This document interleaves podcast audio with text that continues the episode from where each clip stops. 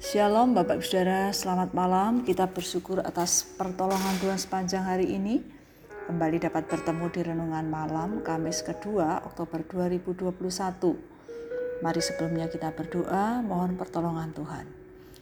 Bapa yang di surga, kami bersyukur kami boleh ada sebagaimana adanya hingga saat ini.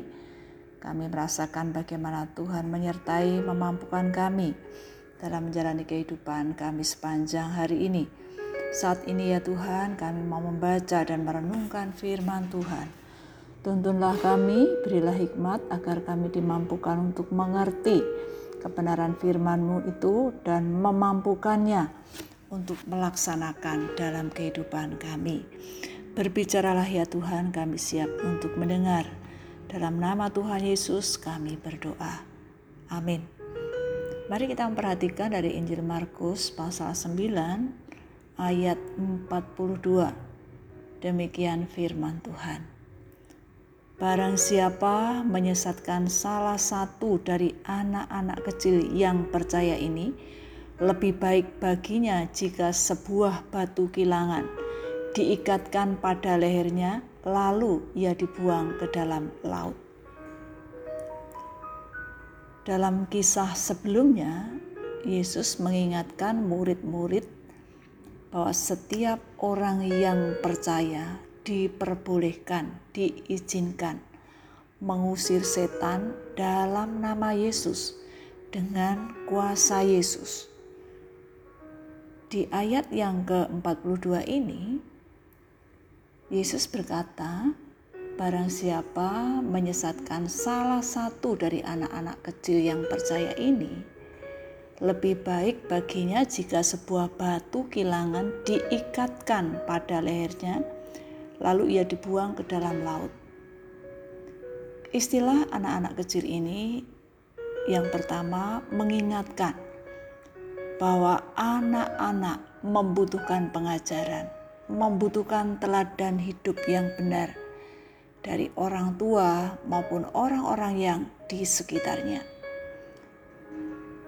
lingkungan terdekat akan memberikan pengaruh yang besar dalam pertumbuhan, perkembangan, maupun pergaulan anak-anak.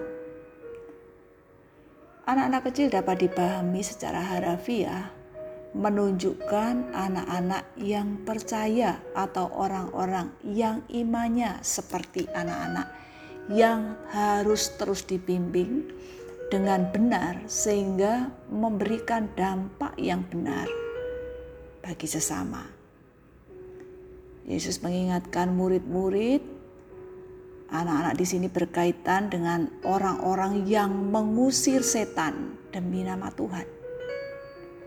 Jika murid-murid menyesatkan orang-orang tersebut, akan menerima hukuman yang keras. Kata menyesatkan di sini artinya meletakkan batu yang menyebabkan orang lain tersandung dan jatuh. Menyebabkan orang lain jatuh dalam dosa atau tersesat. Menggoncangkan iman mereka. Oleh karena itu Yesus mengingatkan lebih baik baginya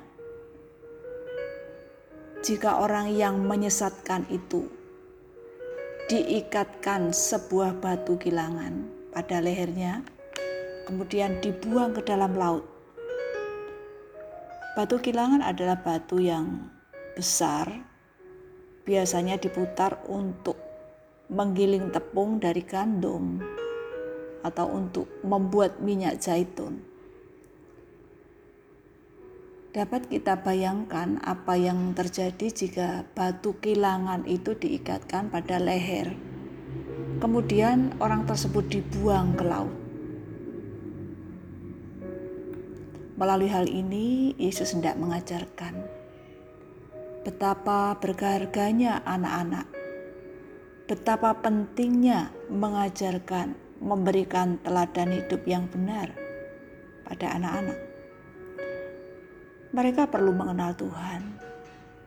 Mereka juga membutuhkan keselamatan marilah kita menyadari tanggung jawab yang Tuhan berikan dalam mendidik anak-anak sesuai dengan kehendak Tuhan.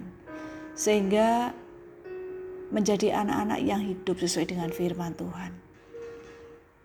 Yang perlu kita renungkan adalah sudahkah kita menyediakan waktu bersama dengan anak untuk berdoa, membaca Alkitab, beribadah bersama-sama, mengajarkan kebenaran dan memberikan teladan hidup yang benar. Itu saling berhubungan erat, tidak dapat dipisahkan. Oleh karena itu kita perlu terus belajar, belajar dan belajar melakukan dalam hidup sehari-hari. Apa yang kita tanamkan, apa yang kita ajarkan, maka kelak di kemudian hari kita akan menerima buahnya. Kiranya Tuhan menolong kita untuk mendidik, mengajarkan, memberikan teladan yang benar bagi anak-anak yang Tuhan percayakan. Kita berdoa. Bapa yang di surga, kami bersyukur untuk anak-anak yang Tuhan anugerahkan. Mampukanlah kami menjadi teladan dalam perkataan maupun perbuatan, mengajarkan yang benar sesuai firman Tuhan. Tolonglah anak-anak kami dapat mengenal Tuhan, taat kepada Tuhan. Mampukanlah anak-anak menggunakan kesempatan dengan sungguh-sungguh, dengan benar dalam studi mereka masing-masing masa depan, pergaulan dengan teman, kami mempercayakan dalam pimpinan dan pertolongan Tuhan. Mampukanlah anak-anak kami hidup takut akan Tuhan, menjadi berkat bagi keluarga dan sesama di mana pun mereka berada. Kami mengingat untuk sekian banyak anak-anak yang belum percaya kepada Tuhan. Di mana pun mereka saat ini berada, Kiranya mereka juga punya kesempatan untuk mendengar, mengetahui, percaya bahwa Tuhan Yesus mengasihi dan menyelamatkan mereka. Melalui pelayanan anak yang dilakukan oleh gereja-gereja, lembaga-lembaga sosial, bahkan media sosial dan sebagainya.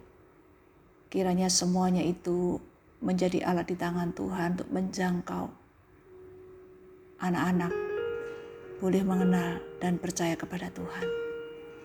Bapa, kami juga menyerahkan istirahat malam ini kepada Tuhan Yesus yang mengasihi kami. Dengan pemeliharaan Tuhan, kami meyakini esok hari Tuhan menolong kami menjalani hidup seturut dengan pimpinan Tuhan. Dalam nama Tuhan Yesus kami berdoa dan bersyukur. Amin.